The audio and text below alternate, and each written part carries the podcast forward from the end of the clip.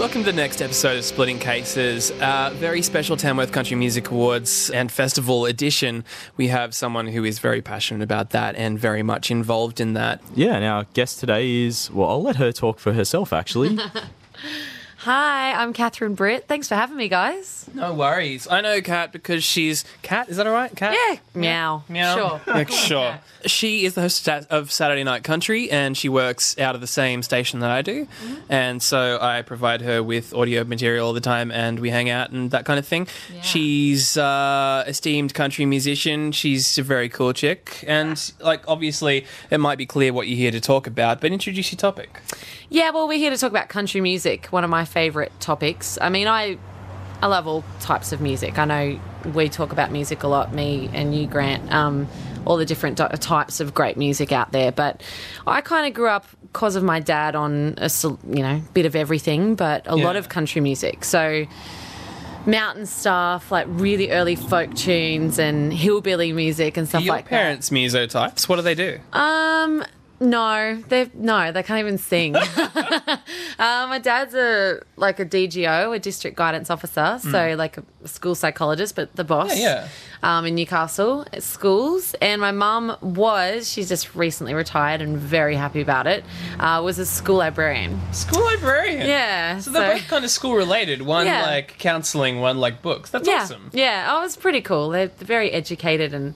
I'm like, yeah, the bum musician child, and all my brothers are super educated, and I'm like, oh, whoops, oh well. but yeah, I love it. Pointy, your kind of point of reference on country music, especially Australian.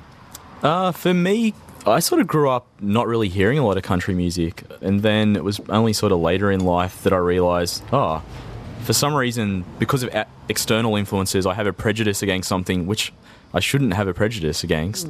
And then you sort of let yourself like stuff. And I think it's one of those things that sometimes you grow up and people tell you not to like something and you just believe it.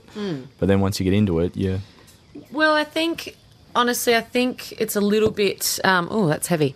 I think it's a little bit our, you know, the industry's fault. How? Well, I think there's there's been a lot of. Um, oh, I got to speak carefully here. Of course. I think that there's a lot of slack recording, you know, like really simple, cheesy. Um, but in any music, there is. But for some reason, country has got that real stereotype of of being really lazy with songwriting and um, a bit sort of dorky and a bit cheesy with their lyrics. And I mean, when I say I love country music and when I say that I sing country music, I, I think I mean that in a very different way to what people may maybe think Yeah. Yeah. country music is. Well, I think, Totally. I think You know? country music has so many different. It's, it's such a broad term. It's like totally it's is, like yeah. saying you like rock music, but Yeah. it's like there's so many different variations. It's just yeah, too complex to absolutely. Well, I mean, I think I've just kind of started saying as I've gotten older and realised it's just too hard to explain that I just I'm a singer songwriter and Yeah. I don't even put myself in any category. I I uh, find a lot of media put me in what they are now calling alt country, Alt country, Americana. yeah. And I, you know, what? it, That's cool. I mean, that's cool with That's me. I get it. need, so yeah, be fine, whatever. But to me, I just I like to look at myself as a singer songwriter. I mean, my goal in life would be to be like Paul Kelly or Yeah. somebody like that. To me, who is quite borderline country, the stuff I listen Yeah. to. Yeah. So yeah, I don't know. It's a different kind of country music, I guess. But essentially, breaking it down, that's what you do. You sing and you songwrite and you Yes. play guitar. Like talking about folk songs and stuff, that almost leads into country that you grew up with. Yeah, absolutely. Well, I mean, all all music really comes from the same origin. You know, Yeah. that we all migrated from England, Ireland, Scotland, that whole thing, and Well, they what does brought the rock- music over. Where does and rock come from? Like country and blues? yeah, meets- so well, yeah, there was all these old folk tunes that then got passed down through generations of you know the mountains in America, the Appalachian Mountains mainly, and the sort of Yeah. Smoky Mountains, that whole deep South area. That was all just. They just loved. That's all they did. That's they all played. They all played instruments, and they passed these songs down generation to generation. And then eventually, the, the you know this guy came along, and Ralph Peer was his name, and he started recording music. And he Ralph thought, oh, I'm going to make a I'm going to make a killing out of this, you know. So went through the deep south and just set up in old, you know, shoe stores and things like that. This big, obviously, the big old gramophone sort of thing, the first recording system. And recorded these hillbillies singing these old folk songs. And there was only a few that went on to become big stars. The Carter family and, and Jimmie Rodgers were sort of the first stars of, of music, Yeah. folk, country, whatever, um, radio stars. Because back then, country music was pop radio. Yeah. Um, and then sort of throughout the years, I mean, there was there was they started adding drums and things like that, more percussive stuff to country music. They didn't allow drums on the Grand Ole Opry till I think the Byrds in the '60s was the first time they had drums on the Grand Ole Opry, and they got and the Grand Ole- booed. Holy They got completely booed off the stage. I But want to hear the Byrds at the Grand Ole Opry. yeah, well, that was when they did the Sweetheart of the mm. Rodeo, that with whole Americana, yes, stuff. that whole Yeah. Americana movement, which mm. is by far one of my favourite eras in, in country music and in music. But yeah, so rock and roll kind of stemmed out of that. I mean, when you listen to early Hank Williams, who's Yeah. my probably one of my all-time favorite singer-songwriters. Yeah.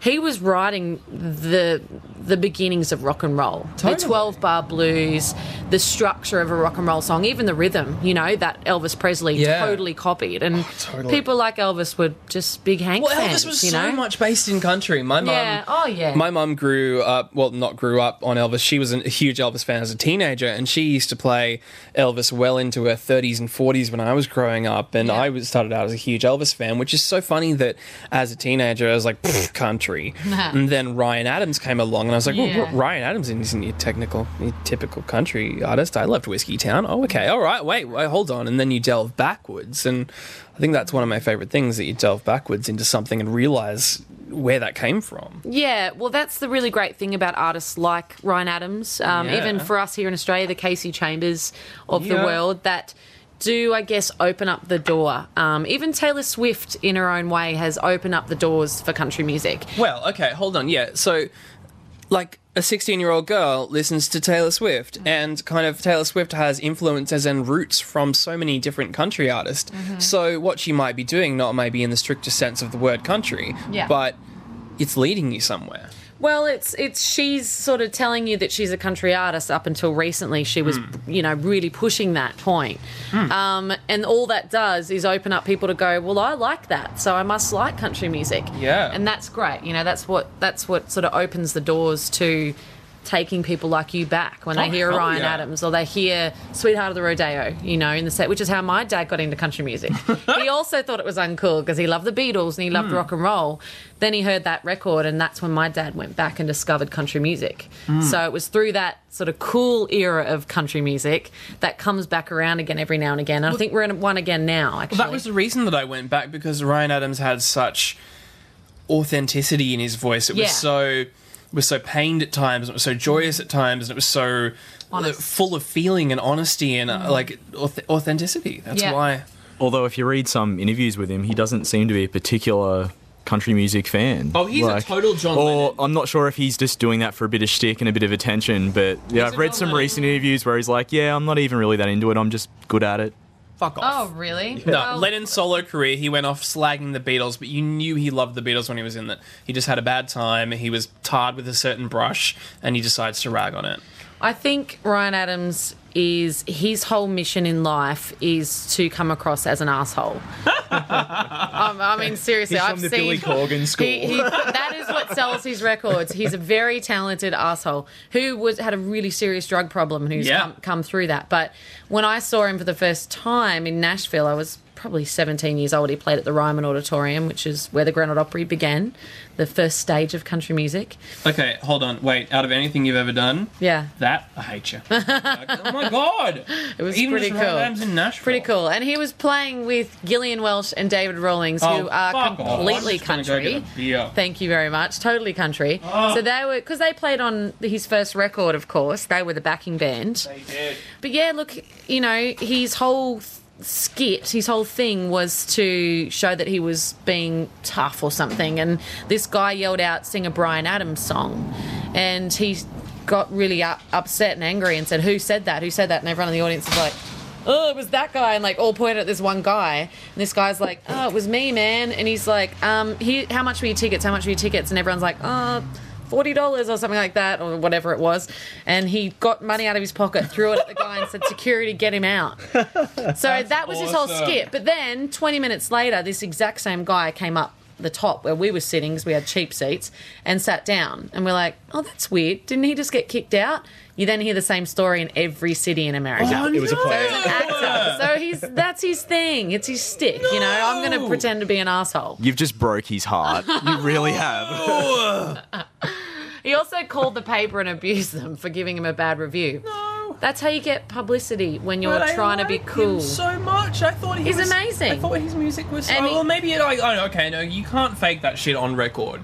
Like his his best Oh no, records, no, you can't fake amazing. that I'm not shit. taking away Yeah, from no. his talent. His talent is incredible, and Sorry, he's I'm one of my so favorites. I love love with him. him. Don't break my but you've got to understand that there's there's there's you're, he's smart. Yeah, oh, totally. It's just publicity, totally and that's what he's doing. He, you can't write those lyrics without a big old brain. yeah, it's just a piece seriously. of theatre Those in a lyrics way. It's just honestly- absolutely his way of selling records, and he knows he's smart. That he knows he's making music that isn't mainstream. Yeah. So he did his thing to make it mainstream. Damn right he did. So And he married shit, Mandy Good on Moore. him. He married Mandy I know, Moore. so how you cute know, is oh, she? God, I love Mandy Oh, I Moore. love her too. I really do. just- I'm not even going to lie. I love her acting. I think she's gorgeous. I think her voice is beautiful. I do too. Yeah, Oh my she's got a God. beautiful voice when she sings good music. She could sing me the a phone. great voice. Okay, fair enough. But you know, like no matter what she's singing, you can tell she's got a beautiful voice. yeah, but, you know, I'm I- still waiting for Ryan to produce a record on her. Yeah. I think that would She's- be the bomb diggity. She said that's going to happen. Apparently, she said, Yeah, I "Oh, read Ryan's that producing these things." But yeah, years ago, right? Hmm. And there's that demo floating Yeah. around, not demo, but that live rehearsal floating around YouTube of them singing "Sweet Carolina." oh no, I haven't seen that. She's she's taking the female harmony on that. Yeah, and ah, it's the just Emmy like Lou a, part. Yeah, it's just a rehearsal footage where they're like doing a sound check, and she's taking the female part. I'm looking that up when I get home. You need to do that. It's like it's the only time for the moment you'll hear them singing together. I need to hear them singing oh, together. definitely, absolutely. So, do you think the early attraction to country and folk music was just about the storytelling part? For me, I think I don't know. Look, when I was really young, I always sang. Let's get that straight. I was a super annoying little girl. My brothers used to pay me to shut up. Literally, they'd say, "If you shut up for five minutes, we will give you a dollar," which was a lot when I That's a was pretty little. Awesome way to make Oh, money. Like, Absolutely, be but. I couldn't do it. I physically couldn't shut up for that long. So I, so but I was always singing, and I was just loved it. There was just something about it. But my early singing was, you know, Disney songs and like The Lion King, and yeah, dude, totally. Um, Little I, Mermaid, not, I don't think I've ever high fived a guest this much. I love I love that stuff. So that was my first singing stuff, like singing songs. Hmm. Of course there was um, you know, oh gosh, what were their names? Um the girl band Spice Girls, Spice Girls. and all that sort of stuff. Like We I, devoted a whole episode to Spice Girls. yeah, well, I was all into that. High five again. Um, but yeah, look, I it wasn't until I was about nine years old. And I knew my dad loved music. I come home every day, and there was always music playing in our house from my dad. And it'd be something. One day I'd come home, and it'd be an old rock and roll record. Another day I'd come home and be like Jamaican music, and then I'd come home another day and it'd be like I don't know Elton John, and then it'd be Eminem. Like my dad just believes good music's good music. He doesn't care. He just discovers great music. So he's a total nut for it and he knows everything about it. Like he's the most interesting person to talk about when it comes to music. So I grew up in a household like that. But none of us really appreciated music like he did. He didn't really have a kid that got that. And it wasn't until I saw a movie, um, actually, about the life of Loretta Lynn, um, who Jack White did a record with. Yeah, you may have he heard did. of that great. Oh, I know record. Loretta Lynn. Yeah, Yeah. Um, she had an incredible life, and uh, Sissy Spacek was played her in this movie, and it was called Sissy Coal Spacek Miner's was Daughter. the one who was in Carrie, right? Uh, she was like, she yes, was Carrie. Yes, Maybe. Yeah, yeah. I would think so. I That think rings so. a bell, right? Yeah, yeah. Yeah. Sorry. great, continue. great actress, great actress. But Dad played me that movie when we were on holidays in Canberra visiting family, and just found it and thought, I'm going to see what she thinks here because he knew I loved singing. So he put it on, and I just, I don't know what it was, whether it was the fact that she was like this poor hillbilly who became a famous country music singer, or the sincerity about where she came from and the songs she wrote was so honest and real and sincere. I just thought, I just it took me somewhere and I just fell head over heels in love with that movie and I became obsessed with that whole thing and it must have been for me the realness or something about her. She was so cute and you know like adorable and, and from a really humble place and she had nothing and just became this big star and had all these babies and just you know just this really random story and I, like- just like loved the- it I like that that clarification. A huge star. She had had a million babies. babies. yeah. So that's when it sort of changed for me. So then from then on, Uh, that was about nine years old. From then on, I'd come home from school, and every day there'd be a new something on my bed. So there'd be a new record um, that might be a Hank Williams record, and it was my dad's way of saying this is Hank Williams. Um, and then there'd be like a, a book on the history of country music, country and folk music. You've and then an be- That is the best way to grow Dad. Oh, it was amazing. And then I'd is get through that. And then, so I didn't really have to do homework. That was my I, I homework. feel like I did that myself, but I did that by like reading like you know Q, Mojo, Rolling Stone, Yeah, going. yeah. I'm trying to piece together this musical education, but hmm. Seriously. that's I got amazing educated. experience. Yeah, oh, Note it was to- incredible. what's it was your dad's so name? good. Steve. Note to Steve, great fucking job. awesome job. Yeah, he, he well, I think for him, he was just finally excited that he had somebody interested, Mm. and he thought, oh, maybe maybe she's actually going to be a bit like me, and. From then on, I mean, pretty much my whole life, I've always been a, very close with my dad. But Yeah. you know, me and dad are we're best mates, you know, Hmm. and that's because we have that love of music together, and we call each other when we geek out over a new record, and that's why we've done radio together because Yeah. we geek out on the radio about music. He must and love that. I never made Yeah. that connection that like that's something that he would absolutely love. Yeah, I think I mean for him it's he just loves talking about music. That's Hmm. that's all my dad's ever done. He doesn't he's not a man's man. He doesn't like going to the beach. He doesn't like fixing Yeah. things. My dad will buy a new record, buy a new book, Clearly. and that's his thing. Yeah, that's what he loves. You're going to be my dad when you grow up. I think we need to rephrase this. How how we raise our daughter now. yeah, well that's No. how he did it and it worked. So there you go. Oh, hold on. Cheers. Well done. Cheers, dad. Speaking of his fan of music, you had something or other to do with Elton John earlier on in terms of like he thought you were great and helped you out or whatever. But Mm. did your dad just freak out and go, "Oh my god"? I think my dad, at this point in my career, I just released the debut album. Yeah. There'd been so much leading up to that point. Yeah. Um, already, and so much hard work on their part. Like Oh, they yeah, just yeah. struggled and just really like tried to self manage me, you know, and they Yeah. had no idea what they were doing. Um, but just knew that I had a talent, I guess, and they believed in it. Like I Yeah. and I just loved doing it, so I didn't care. But from a total like fanboy, starstruck kind of way, I've did they never- go, "Whoa, that's kind of weird"? I've never actually asked them. um, but yeah, look, I, I mean, they thought it was really cool. Hmm. I think we're all a little bit in disbelief that it happened. It was Yeah. really sort of random. Yeah. And we all kind of thought, wait, what? Elton John said what? Yeah, Why? hold like on a I sec. don't understand why this happened. Like it was just confusion. weird. Like, don't it was question it, move confusion. on. Yeah. Oh God, no, we didn't question it. We ran with it. Oh, no, But it you would was question it was it. just bizarre, and it was just- really out of nowhere. So I think they were just like me, a bit like. That's just amazing. That's amazing. I just imagine something in your dad's brain after being such a huge music fan must have just gone, "What's just happened?" Jackpot. Yeah. What no. just happened here? I Hold think, on. I think he loves my job and my career more than me. Like, I think I have the yeah, I think I have the sickest life and the best job in the world. And I think my dad just is stoked because you know he gets to come along to a lot of it when he Yeah, when he when he can. can. Um, but he makes life him job. yeah, yeah, yeah, Yeah. He makes a massive effort to get to as much as he can because he just loves it. Well, he must so feel much. extremely proud, like, especially in the sense that so. he's got that part of him where he's like, "Well, I helped with this," and Yeah. good- Oh, there's he's the All definitely those reason. gonna be part records and books pay off. Yeah, he's totally the reason I do what I do, and I, and the reason that I am who I am. So I definitely owe it all to my dad, hundred percent. And he he knows that. I I let him know that quite often, but I just love Let that. him know that on air quite often. I'm sure. Yeah, I just you know, he's awesome. He's my best mate. He's very cool. So what about Australian country in general? Like that. I was aware of American country way before I was of Australian country. Yeah, well, that's American country. Country music originated obviously in America, and we sort of created our own version of that here in It's Australia. It's almost like Australian hip hop. Yeah, yeah, definitely. We've definitely got our own our own spin on country music here, yeah. which I think is great. I think it's fantastic that we have built this this genre of bush ballads and all that sort of stuff. I mean, it's not really my thing, No. um, but I get it and I and I respect it. I think it's great that we have our own music here, you know, Hmm. about our country and our land and and our you know things that we respect and love, rather than just copying and trying to be like America. Yeah. we've created our own brand here, Oh, and that's that's pretty cool. And just because something comes from somewhere doesn't mean you can't evolve from that and work Yeah. on that and build on that your Yeah. own thing.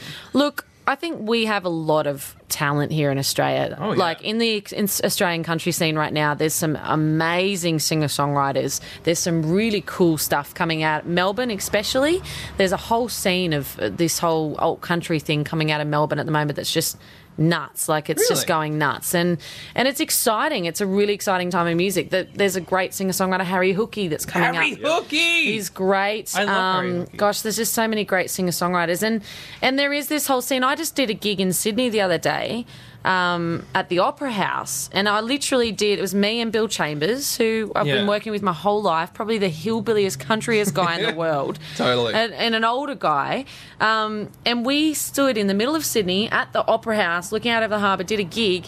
To a bunch of young people, and we played the most hillbilly music we know and Yeah. that I can play, and they loved it. And So we were sort of going, "What's happened here?" so it totally is coming back around I, in a way. I think so. I think I think that right now, a little bit like this late '60s, early '70s, people are really into organicness. Like Yeah. that's a bad way of putting it, but they're all authenticity. authenticity, like organic things, things Someone that, that feel something real, and real. yeah. You know, also all that think sort of stuff. There's to some extent more of a maybe word of mouth sort of scene than that what there was maybe 10, 15 years ago because well, yeah, social media. and- because it's yeah, it's kind of like you got personal recommendations from people you know not everyone's listening to the one or two radio stations so everyone's getting bits and pieces from you know different places and making up their own minds on, Yeah. on And And what's it's, good al- it's also that fractured nature of the genre, which is country, that receives a bad rep from people who like rock music or whatever it is. Yeah. That there are so many different branches Mm-hmm. of what country music is, and like people like Harry Hookey, like a lot of people would get into it from many different genres. You wouldn't ne- necessarily classify it as strictly country. country. Yeah, yeah, But absolutely. in a way, yes. In a way, Yeah. no. You know, Yeah. but that broadens the genre and say anyone who likes Taylor Swift, it kind of goes backwards. And Mm-hmm. that branching back from something out of the realm of traditional country Mm. works well as a sounding board. yeah well i think it just goes back to the point we made earlier like what's good is good and don't really get too caught up in Yeah. what the label is or Well, what there's a- people are there's calling a bunch it Of really, really fucking bad pop music, rock music. Oh, yeah. And then there's a bunch of really great stuff as well. And the cream always rises to the top. And Damn, I, like think, that expression. I think that um, you know any any rock and roll or pop star that I've met that is like Elton John and the and the, and the Tim Rogers who I know you love. These people who are very successful at what they do, they all know this. They know their, they know their shit. They know Yeah. their history Oh, of music. Like do. Tim Rogers is the biggest Hank Williams fan. Yeah. And and you know uh, Elton John loves Loretta Lynn, you Yeah. know, and that's why he loved me because he Yeah. saw that in me. I guess a younger, you know, emerging thing of that. So these people know their music, and that's what you'll find in the real success of. And everyone will go, oh. There's no way that Kiss likes country music because country music's so not that Kiss are cool, but you know, just a bad example. But you know, I'll these you a- people who are Okay, successful Just pause that thought like for a second. like good music. So on the subject of Kiss, uh, Moose has just gone inside, and we'll uh, we'll reveal like- we'll dressed like reveal what it is in a moment. I'm so scared. You should be a little bit scared. Uh, who knows what it'll come out with? Oh, it's a suitcase. on my honeymoon. Oh, nice, nice. Oh yes. I actually, I actually like Kiss, I but fucking love Yeah, Kiss. yeah. Look, I'm, I, I get it. I'm a ah. fan. So he came out with a Kiss suitcase. I didn't even know they made them. No, well, but go. it does not There surprise me that Gene Simmons would sanction Oh, that sort of God, merchandise. Yeah. Did you We're ever walking- watch that show that he made, Gene Simmons? Family Jewels, the, the reality good. show. Oh my So good. god, yeah. But no, we were walking through like a shopping mall last week, and I was like, "Hold, hold on, Hold. Um, I need like something to take on a honeymoon uh, that like has those like fancy wheels that move everywhere. Yeah, yeah, yeah. That has the cover like Kiss Destroyer on the front Yeah, and like yeah. an embossed kiss on the back. I need that. I'm getting that. Sorry, continue. Uh. No, no, that was the, what we were continuing. Continue. that amazing Kiss story. but that's that. That comes down to don't define anything so strictly. You know, exactly. It's everyone's so gonna true. have a variety of roots in their in their musical tree. You know, like they're gonna love a million different things, and the best people. You know, it's like that thing where you can't write a good song until you've like learned a million covers and you've learned like and you've listened to a million songs and you've Yeah. learned what a good song is, and developed your own sound, and then thing. yeah, built off that. Look, I think getting a little bit serious for a second. I That's think okay. I think the really sad thing is because there is so much great country music, but I, I watch artists, singer songwriters that come up and up through the industry that are country. Hmm. And they have a voice that isn't strictly country or doesn't sound like Lee Kernaghan or whatever. That, you hmm. know, it's a quite that can be played on mainstream radio, they the people around them, the record label, the management, will do anything not to label them country. Just so that just so they get played on radio and stuff, even though they are country. Even Kasey, country was a dirty word because that's how they, they went with she she's an artist, she's a singer songwriter, which was very smart marketing. Yeah. it's sad. That saddens me that you can't. I mean, look at her you dad. can't the attach Call spade country. spade. family she grew Yeah. up in. Of course, she's Yeah, going to and be. people are going, but I love this. And I, I, I've been to gigs in Sydney, and there was a total bluegrass band. Hmm. They were all young, and they were in college, and they all like created this bluegrass band and played like they're called the Green Mohair Suits. For goodness sake, total Gram Parsons like take from Yeah. there, and they were playing all this like total mountain music, hillbilly music, and there's all these young kids there. And I went up to the bar and I said, "How um, you know you like country music?" And they go, "This isn't country music." Oh. like offended, and I'm like. This is country music. What are you talking about? that. Yeah, No, that's, that's sad to me. That makes me sad because my whole mission in my life was to make country music cool. yeah. Make people realize that it's just another genre with good and bad music. And I I think we're a long way from that, that. but Actually, I don't know if it is in a better spot or maybe it's just I've got older. But like, I definitely think that, in my experience anyway, it's come a long way in the last sort of 20 years. Because when I was a kid, it definitely was sort of a bit of a dirty word. Whereas now it's Yeah. just like, well, no, as you say, there's good stuff and bad stuff. Yeah, yeah. I, I think there is still a stigma in Australia um, surrounding country, and we still call it country and western in Australia, for goodness sake, um, which are two totally different genres. But you know, it's just it's something that I, I hope will, will over time go away, and and the only way of doing that is by putting out continuously good music. Um, from the calling it what it genre, from the genre, and, and owning Yeah. up to it, and calling Yeah. it what it is. Absolutely, that's so true. But so also, true. people being okay with the fact that good music is good music, regardless of genre, regardless of what it is. Yeah. Like you're saying, people keep putting out good music. Yeah. And that's what it is. Good Yeah. music. Yeah, Not absolutely. labeled. Absolutely. So this is I, I have lots of like odd dispelling a myth questions about Australian country music, and I, I don't want it to come across as sounding almost almost as a weird, uneducated question. Okay. Okay, so Ignorant questions. Maybe, Yeah. Not stupid. I've been described as ignorant before. That's okay. Um, Curious. perhaps. Curious. Yeah. What do you what What is the deal with country? Sorry. What is the deal with airplane peanut? here. Um, with country music that is like called country music, but for me it sounds more like pop music or pop rock music. Like, for example, not that that detracts from his great songwriting, but Keith Urban. I feel like a lot of it is like pop con- pop country or pop rock, but. Like it, do- it, I don't feel that's country music, but he's sort of branded as a country artist. How does that work? okay. good Well, stuff. It's- marketing. it's- but it's the opposite of like we can't label them as country. No. like it's it's oh we will label them as country, but I feel oh wait is that country in the strictest sense at all? yeah. Well, I actually held a um like a what would you call it a forum on Saturday Night Country about this exact top topic. Yeah. What is country music? Yeah. What elements do you have to have in a song to classify it as a country song, for Yeah. example? We came to the conclusion that there was no way of defining it, but um, but what you're dealing with there is a, a very much a machine out of Nashville um, that is all about um, basically recreating the era of rock and roll and pop music in the 80s and calling it country music. And Why do they do that? Because it's what sells. working? Yeah, because it sells millions of records, and women and housewives at home that love country music love that stuff. You know, they want to hear a guy sing about how much he loves his missus and how beautiful she is and how she makes him feel. And that's what Keith Urban sings about. And the sound of, I mean, Keith Urban's a massive rock and roll fan, so hmm. let's start there. But he also loves country music. But he.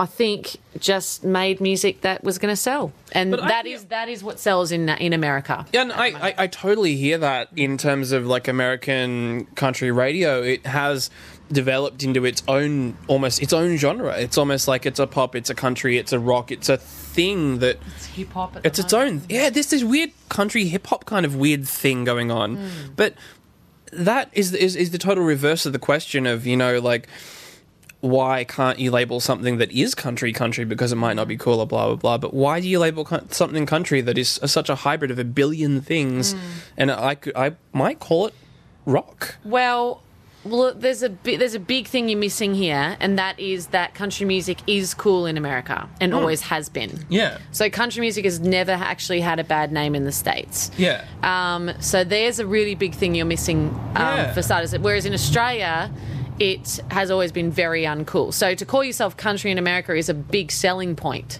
Okay. Yeah. so yeah, yeah. so that's okay to, to be country in America. That's like, oh, you Because sing country. I love country. Everyone It's almost like a separate industry over there, like the country the music record industry, industry and and the rock pop slash anything else industry is mm-hmm. almost such a different industry. Oh, completely different. But it com- country music like completely outsells rock and roll, pop, Mm.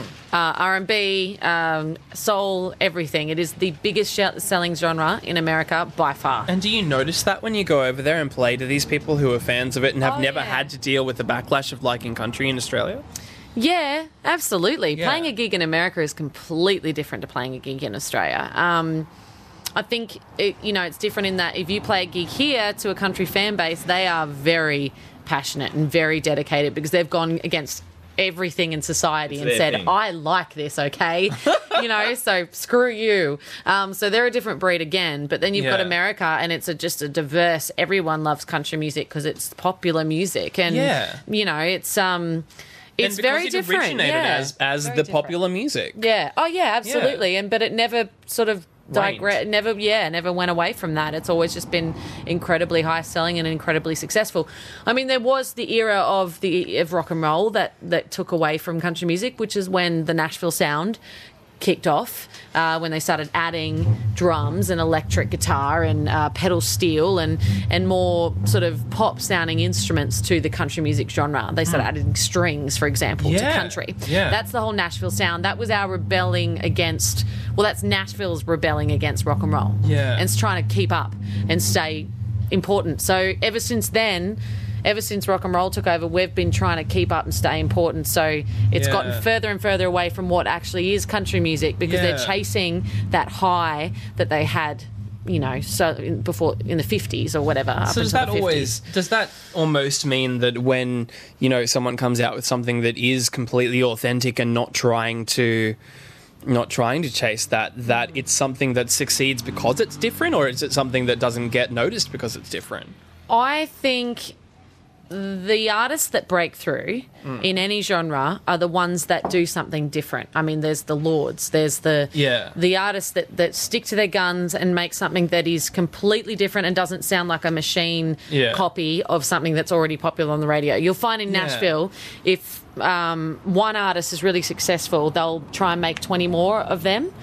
Uh, like copy Well, and that's the- the- Sort the- sort of like if you're second to follow, you might sell a few records Yeah. at the time, The label don't but care, they just use longevity is Yeah. not there. No, and it's not there. That's right. Whereas the artist, that first one, will probably have a career forever. Yeah. Uh, but the twenty that the label used and abused and spat out after they sold their one million and then never sold again, you know, lose their careers and never have one again. Whereas there's this these people that kind of Well, break geez, you only through need to look against all odds. YouTube videos of Scott Stapp from Creed to really Hmm. get that point. Yeah. Like, poor bastard. Poor bastard.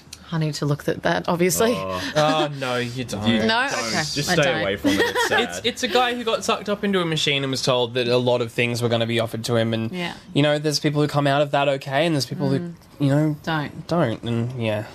Yeah. Um. Which, okay. So the other question What I are, you- had yeah, what are your other questions? off Scott Stapp was I'm. I really am interested to hear what your questions are. By the well, way. I'm nervous to ask this one, but I'm genuinely No, curious because I feel like it's a question you've got from a lot of shitheads before.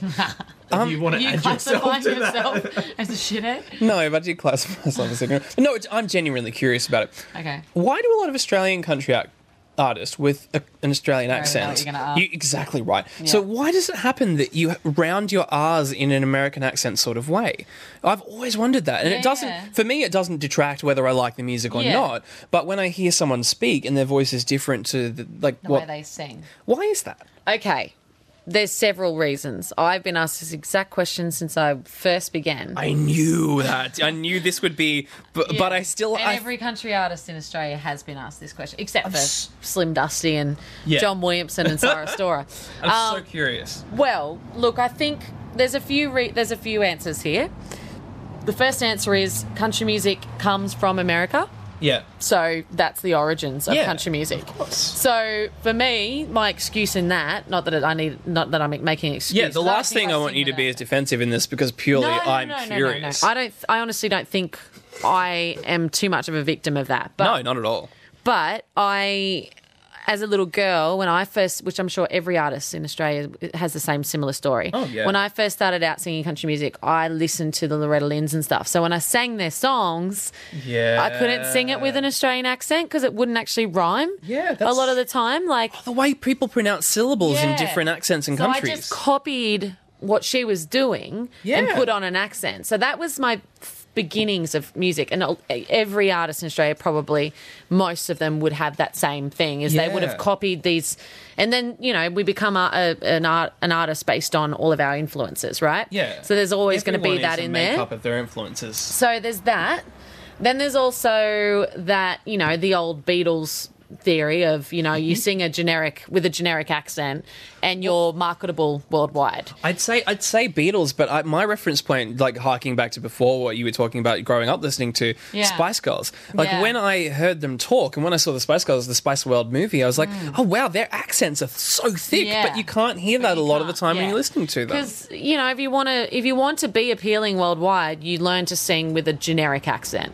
But which do you learn to sing, or did it just come like that with an American accent? Think over time, you know, years and years of singing and lo- listening and seeing what sells and what's on the radio, Some Yeah. sort of you rub learn off. how to like even yeah. subconsciously, You learn even how if to you're not not- trying to. Yeah. Oh, yeah. Absolutely. We're all an influence of something else. We're Oh, not. yeah. None of us are original. We're all taking this and that from that. Yeah, a million different things and But making I it up find that yourself. I find that But yeah. concept comforting that no one is in, inherently original and completely different know, yeah. because no one ever is and has been. You know, it's all come And from maybe A somewhere. baby is. Yeah, exactly. Um, but yeah, look, I think. but then again, everyone cries.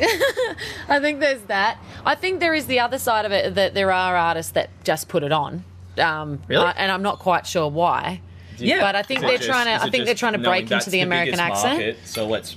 Yeah, I think they're trying to break into America that. a little bit. Like they want to be appealing to that big money making scene. So they're making music for those reasons. Um, there are a lot of those artists as well. Um, I think. You know, like specifically for me, it was that early days, you know, taking in their own thing, and then I would I eventually over time, by the, my first record, had my own thing, my own Oh, sort of accent.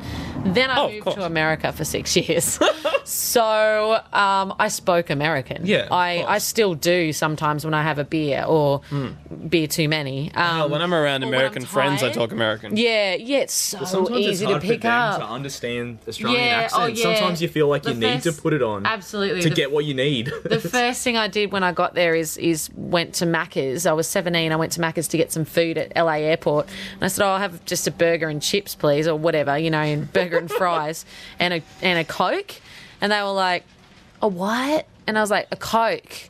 And they just didn't. I had to finally go a Coca Cola. Yeah. like I didn't know what to do, I did- and I, I did. I had to modify it. I found in LA, uh, in LA, I was okay with that kind of stuff. But I did Yeah, find when totally. I did Yeah, find when my mate lives, well, lived at the time in Lander in Wyoming, Mm. and we like uh, it was just such an incredibly small town. And when we were there, we were there for a couple of weeks, and.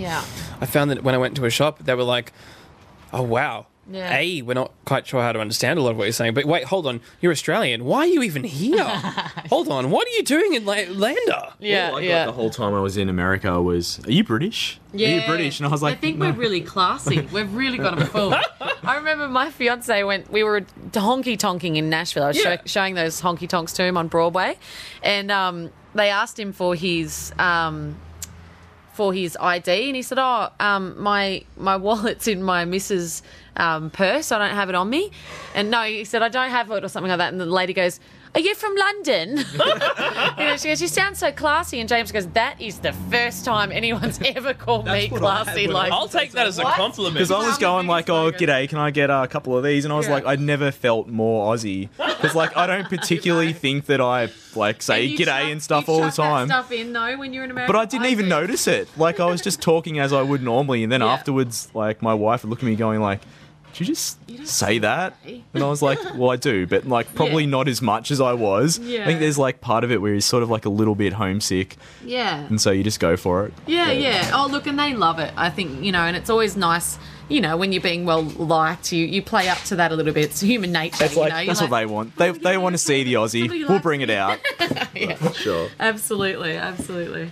Do you have any more Yeah, great questions? Because I'm very very interested. Have I have I done a good job answering them? Yeah, you have Yeah, done an okay, excellent cool, job answering cool. them because That's a I'm I'm someone who grew up like singing along to my favorite records and I totally I think the biggest thing the biggest thing that helped me understand that is that certain accents present pronounce certain words in different ways and Yeah. thinking about it it would completely screw up the like the the flow of a song. Yeah. Oh gosh, yeah. Especially God. those real deep south, you know, especially Yeah. singing Loretta Lynn. Yeah. And then I found Dolly Parton. and I thought she was a princess. You know, I was nine and she was like.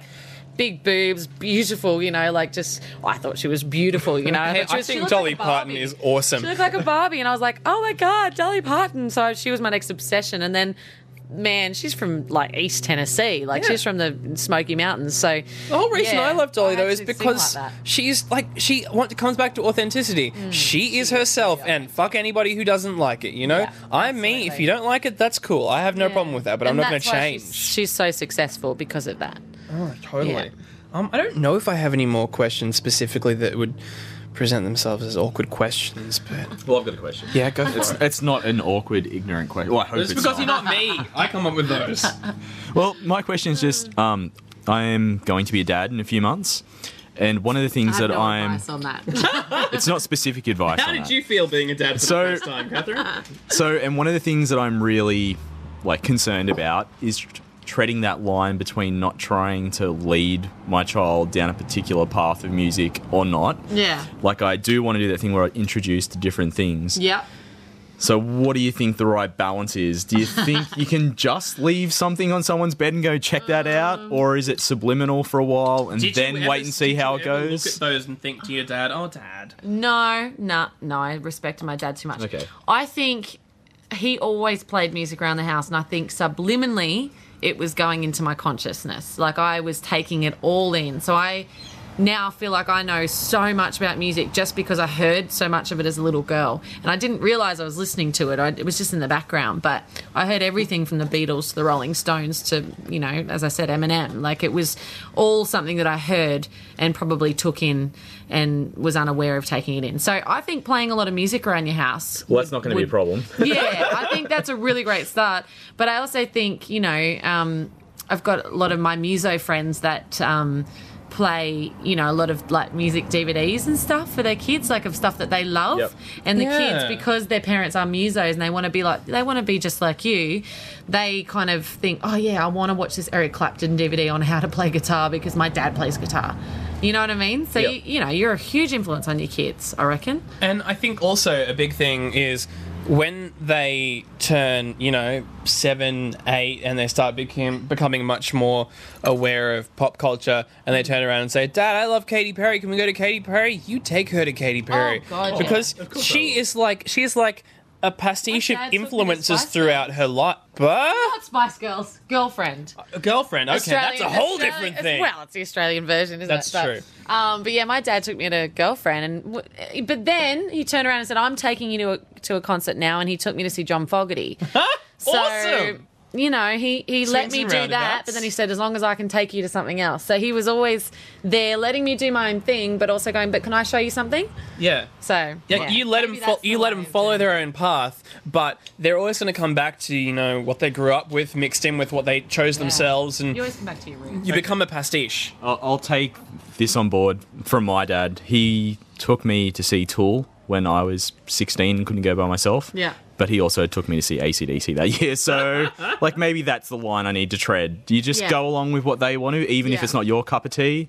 But, yeah. But then, you know, take them to something else. Yeah. That's great. Yeah. Hell, my dad grew up driving me around in a, like an old beat up yellow Volkswagen playing Beach Boys tapes, and Boys. me too. But you know, uh, my mum played like Elvis all the time, and it wasn't until like I, I did the whole 12 to 16 thing, you know, Mm. just exploring on my own and thinking everything was uncool.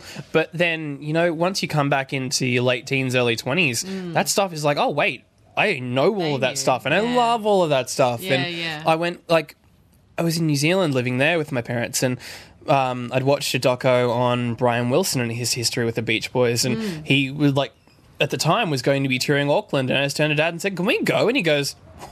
Okay, sure. Yes, And so we went and saw Brian Wilson. It was around Christmas, been amazing. and he came on stage with his band, and there's a little Christmas tree. And they said, "We don't usually do this, but it's two days before Christmas. Like, let's do a bunch of Christmas classics from the Beach Boys Christmas record." And they sung a whole bunch of just like a cappella and ukulele Christmas tracks. and then they came back on and said, "This is where we usually start. Just give us a couple seconds." And Mm. and Dad was just, I think, glad to have me following because I'd been through. Mm. And then now I still love that shit I loved and discovered into my own and thought everything else was uncool. But Mm. now I love it all. Yeah. Well, I think l- allowing your child to discover it on their own Mm. is a big thing as well. That's something Dad did. He never pushed it on me. He never, you know, it was just sort of like, oh, do you want to watch this movie? It's pretty good. You know, it was never like, you have to I'm- watch this movie. That's what I'm worried about. I'm just like, I don't Yeah. too excited where it's like a Clockwork Orange, where I'm like, okay, you got to sit down, you're gonna watch yeah, this. nah, don't I don't, act, I don't want to don't do act that. excited because then they'll think it's really uncool because Yeah. you're, you're excited about Dad it. loves it. Jeez. Well, should we talk about Tamworth? Damn right we should, which is actually where how I was going to lead into that. Am I going to meet your dad in Tamworth? Is he going to be up Yeah, there? yeah, yeah. He's well. You'll be staying at a house with my dad. I'm almost going to be almost starstruck to meet your dad now. I feel like I've heard all about you, and You're I think amazing. you're cool. Don't lie, you're Yes. more excited about the dogs. I'm more excited about Catherine's dogs. She's bringing them up. Just to clarify, uh, uh, Cla- Catherine's recording and broadcast for Saturday Night Country, and I'm going up in a technical capacity to help out. Uh, and I will be meeting her dogs, and I am just so over the moon about meeting her dogs. Anyway, we will be heading up there, and I've never been to Tamworth before in my life. I've- I think I've driven through it once, and I've never been to the festival. And what am I expecting? What am I doing? What like apart from what we're doing for work? Yeah, yeah, but yeah, yeah. Oh, look, Tamworth is by far one of my favourite festivals in the world, and I've been to festivals all over the world. But Tamworth is so unique. Uh, it's very hot, um, but that adds to the atmosphere of the festival. But a bit like Big Day Out, it's you got you just deal with it, you know. But it's those sort of like almost a South by Southwest thing where No. there's where there's lots of different lots gigs stages going on, stuff. yeah, but it's more like South by Southwest. Yeah. so there's like lots Big of Day Out. different different shows and gigs going on, but it's not necessarily a big enter all festival. Well, there's no like a lot of festivals. There's no main stage, side Yeah. stages, blah blah. It's not on a property or anything like that. It's it's a town. It's Yeah. Tamworth. Uh, Tamworth becomes the festival. yeah, and it's venues all around the in, all around the city, basically. That Yeah. um, yeah, people play, and it is there's a million things going on. And while there's a million gigs going on, there's 50 million buskers down on Peel Street busking all day. Mm. It's just nuts. It's so unique. There's nothing in the world like it. Mm. Every Australian country artist and a lot of other genres as well that, that go. I mean, Paul Kelly's going to be there this year with his soul sessions. They all l- cannot not start their year with Tamworth. It's just Mm. the best way to kick off your year of touring. I start touring from Tamworth onwards, and it's I wouldn't have it any other way. I'd never miss Tamworth. It's just. It's awesome. Honestly, you're gonna love it. You're gonna love it so I'm much. ex- Even if you're not a country fan, Oh, I'm- Tamworth is something you should go to. in the broader sense, I'm a country fan, Yeah. and in you know the, the broader sense in the the word, I'm a huge music fan. I, I will Yeah. love anything, and I will love the atmosphere of it. But I love the idea that like you know just Mm. There's hundreds of buskers just like you'll have to check that out. I it's it's quite fascinating, actually. Um, and and you'll find most country artists, myself included, started out busking Hmm. on Peel Street. Um, it's pretty unique. I mean, we are actually for the show that we're producing in Hmm. Tamworth um, on Friday the twenty third uh, at nine thirty a.m. Um, at the pub. That we're going to walk down Peel Street a couple of days before and pick out a busker for our specialty track in the kitchen sessions with Dad. Yeah. We do like a Papa Steve's pick of the week, and usually it's like a Ryan Adams new album or something that he's discovered that he loves. Yeah. But we're going to go pick out a cool busker that we think is the next cool. big thing and bring them in and get them to do that track. So, yeah, it's it's just really cool. There's so much great stuff. Another year I got went down and chose three or four that were just really great. You know, young kids that I just thought got had real potential to come, and they just um, open up my gig in Tamworth. so cool. It was such a cool thing. I loved it, and they just were like, "Oh my god, I'm opening up for Catherine Britt," you know. And it was weird Yeah. for them, but for me, it was just as exciting. You know, getting these up and coming artists. So it's well worth doing that for sure. I heard this interview with this young girl the other day who was playing at Tamworth, and she was saying that she was going from like one gig to another gig to another gig, and she's playing heaps of gigs. Yeah. Do people not just go and play one thing; they go and play a heap of things? Um, the the artists that do it for a living and tour all year round just just keep it to the one Tamworth show only, Yeah. one or two, like maybe one at the beginning of the week, one near the end, or just Yeah. Gig. Um, then all of the new up and coming acts that are kind of trying to get the foot in the door do a million different things because they're trying like to be seen. type of thing. Yeah, or- they're trying to be seen. So they, they play, they bust down there, then they'll go and jump up on that stage and they might get to do a song on some show that they've put on with 100 artists or whatever. Yeah. Um, that's how how I started out too. You know, any opportunity you got to sing in front of people, you'd be like, yeah, yeah, I'll take that, I'll take that. So you run yourself into the ground trying to get seen in Tamworth. And that's all the, that's just the beginnings of starting a career, really. This seems like a stupid question. Once again, I've come up with one. Um, I, I have remembered driving through Tamworth once. Uh, is is it just have I made it up, or is there an actual giant golden guitar there? There is actually a giant golden guitar there. awesome. that is real. I always remembered that or something like that, and I'm like, is that real or did that just come out of my Oh, brain? it's real, and that's our that's our awards. That's our artists, you know, at, at the Golden Guitar, and it's very prestigious in country music to Mm. win a Golden Guitar. Um, very special, and it's it's you know country music's night of nights, and it's great. We all get to get dressed up in frocks. You guys are going to do their little red carpet, Oh, aren't you, I as can't media? Wait. Ask people what they're wearing and stuff. I can't Probably wait. Wranglers. oh no, but no, it's so much fun, and I love it. And I, you know, always play a big part in the awards. I think I'm presenting a couple of awards this year. Oh, and- wow, really? Yeah, it's lots of fun. Oh. We're back on telly again. I'm excited that I get to see you presenting awards. That's awesome. yeah, I'll be there. Uh, no, it's going to be fantastic. And um, look, if you haven't been to Tamworth before and you're out there listening to this, get your ass there. Check it out. It's Yeah. so much fun. And it goes on. I don't know when this is broadcasted, but it goes on for another It'll- week. So, It will go away this week. yeah, well, get up there. Get amongst it. Exactly. We'll be You there. Still, you still very well have a chance. I mean, God, we're leaving on Thursday afternoon, so you'll hear this before time. then. Um, so, for anyone who doesn't know, what's the Hillbilly Killers? The Hillbilly Killers is a side project that I do quite regularly. We're looking towards releasing an album hopefully this year. Um, but it literally is just that a side project from my career, Bill, Bill Chambers' career, and Tim Rogers' career um, with some pretty great musicians. Uh, I mean, essentially, it's sort of like a. A little bit of a really lame super band. you know, that, Lame. well, you've like, got, you know, you've got total 'cause I'm in it. Australian country 'Cause I'm in it. legend But you, it's just- yourself. It's, supposed to be like a super group sort of thing. Yeah. But we don't look at it that way. But that's what it's sort of been labelled as a little bit because this of totally comes back to labelling, you know? Yeah, yeah, yeah. But look. It's it stems from a love of Hank Williams.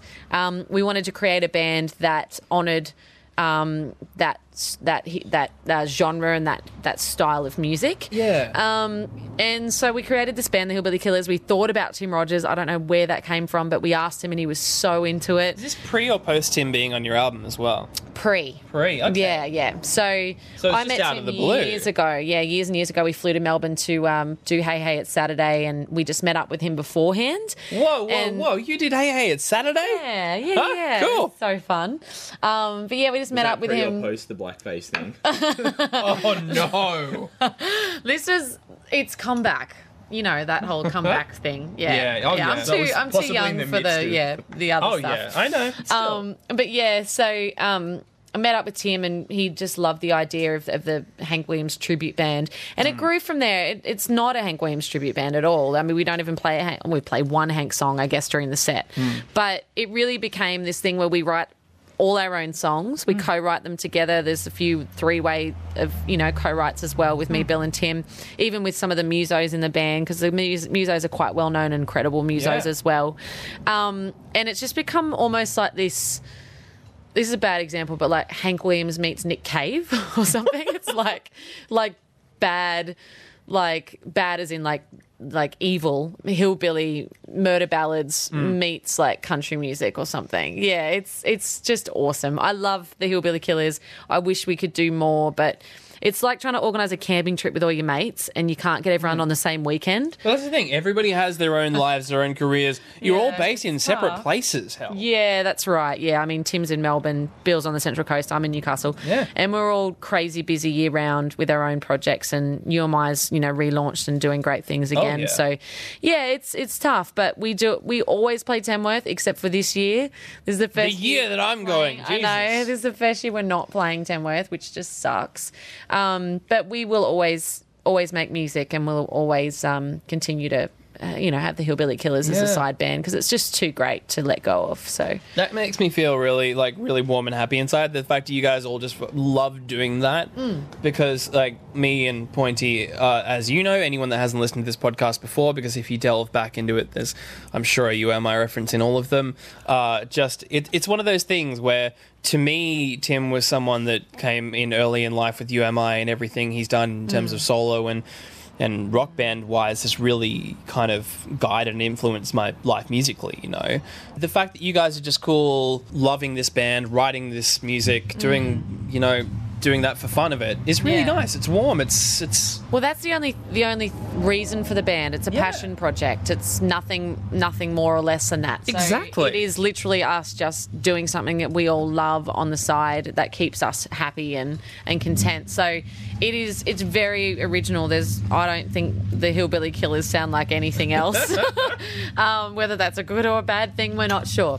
I like Um, bringing the Nick Cave reference into it too Yeah, well, I don't even know if that's a great reference, but I say that to Australians because it's yeah it is really like that murder ballad side of Nick Cave, sort I guess. darker Yeah. element. Whereas there's also the, the throwback that we're actually really picking from, which is you know the the Louvin brothers and all those really early country creepy murder ballad scene, Yeah. that hillbilly scene. Yeah. The like yeah creepy scene. But yeah, so that's what we're really referencing. That totally wasn't even the last thing I wanted, I wanted to ask you about. Ah. Oh. my god! So, okay, Redback on the toilet seat. This dude that's going to be involved in our broadcast. The guy that wrote Redback on the toilet seat is Had a actually. big hit Hold it. on, you look confused. You know that song, No. right? What? How do you not know that song? iconic song. know that. Like my parents were Elvis and Beach Boys, but I know that song. Yeah, I, I don't know it. I'm going to play. I'm going to. We're going to play him that song. Oh yes, I know it. Anyway, um, if you're listening and you're not pointy, you'll probably know that song. There was a redback on the toilet seat when I was there last night. I didn't see him in the dark, but boy, I felt his bite. He's going to be playing our, our like broadcast. Yes. And he's still a guy He's that still a exists guy, and plays yeah. things. Like, oh my god, I just it's such a classic thing that it's almost I, I don't even picture where it comes from anymore. I just Mm. know the song. It's like in that lexicon of music. Yeah, uh, total Aussie icon, and I've never met Slim Newton before, but he's totally still around and kicking it like hardcore. He's very like. Dad called him the other day to, to check in, and he's out mowing the lawn, and he's like eighty something, but very active still in music apparently, and Yeah. um, still still playing. Yeah, still still running the household as well. But no, we're very excited. He's going to play live, um, including Redback on the toilet seat and a couple other tracks, and we're going to have a chat to him during the kitchen sessions live in Tamworth. So pretty excited about that, as And well I'll- as many other ridiculous guests. I'm very excited about as well. And Bill's pl- Bill Chambers is playing afterwards because I just found out Yeah. he has like a regular gig at the pub Yeah. that he goes and plays every day. Every day, the Bill Chambers sessions, I think he calls them, That is in the Bill Chambers exciting. room. That is super. The super room's exciting. dedicated to Bill Chambers. That's like you've Well, got that to seems apt. But you got to feel good when you have a room and that's where you Yeah. go and that's where you play. It's like this is this is my room. you own that, you know. um, but just quickly as well, because I keep thinking of things I want to ask you about. Because like you're my like reference point at the moment for like Australian country music because Yeah. it's something I've not grown up with. But what did Kasey do for Australian country music in terms of when it became that almost like don't say it's country marketable thing? Like she, I'm, I'm sure she brought a lot of people into it. Kasey has never not said she's not country. No, but the Um, marketing yeah. thing that But around her it. label would have said that. Um, But, but, around that time, she it. was everywhere. You yeah, know? she well, she's the most successful Australian country artist of all time by far. Um, outsold James Blundell, and you know who had Way Out West, and even Lee Kernaghan and Yeah, Slim and these guys have huge careers here. Oh, huge careers. Um, but Kasey just was lucky, you know. The stars aligned, and she came along when when people wanted that. It just was. Yeah. It just was luck. Kasey's incredibly talented and a Yeah. great singer songwriter and a top chick. The couple But- of times I bumped into her, genuinely Yeah, charming, really genuinely lovely. a really top chick. Yeah. Um, but yeah, she just you know that song. I don't know. The world was ready for not pretty enough, and it just broke her to a to a totally different level that she never would have expected. She No. still is, I guess, you know, just taken aback by that whole thing, Yeah. and you know, just surprised. But it just sometimes that's the thing about fame. Sometimes.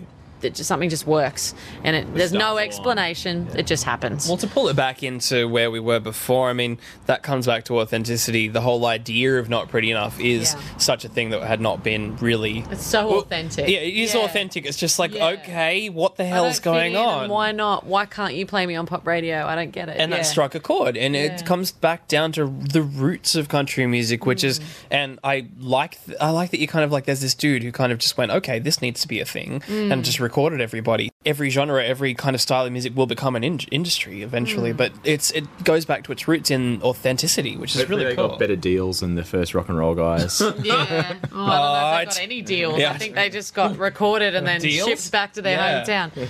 But yeah. no royalties know. here. Something. No, they got no like a thank you at least. yeah, maybe. maybe they got a thank Maybe. you They got a release of a record. No, maybe that was it. But I like I like the sense that that authenticity thing is carrying through, and that's totally it in music. Yeah. Yeah, Well, that's good music, isn't it? At By the the end way- of the day, authenticity. good music is good music. Mm. Are you playing a show this week as well? I am Yeah. Thursday. And at I'm the coming to that, right? Yeah, you can come. Okay. Uh, Thursday at the pub in the Bill Chambers room not on again. the door and no, you're I will not not allow. I will not allow you to be there. Well, I'll be following If you you're around, a picking up busking artists for your Friday show. Um, but yeah, be there or be square. Eight o'clock, I think doors are on Thursday night. So Cool. Thursday the twenty second, obviously. it's almost like you can't have me there because I'll be sitting in the front going, "Hi." I'll be following your Please dad. don't. Ar- I'll be following your dad around. I feel like you actually will be doing that. You know me too well. Well, Steve, right? Steve. Steve. Yeah, oh. no, totally. I will be following Steve around. Okay, we're done. I think. I'm pretty sure. We're Yep. good. We're Yep. good. We're good. Okay. Thank, Thank you, you. Catherine. And Thank you, you, know where to Catherine. Find us, by the way, Pointy. You do just head to www.splittingcases.com and you can listen to this and all sorts of other inane ramblings. Thank you for listening. Splitting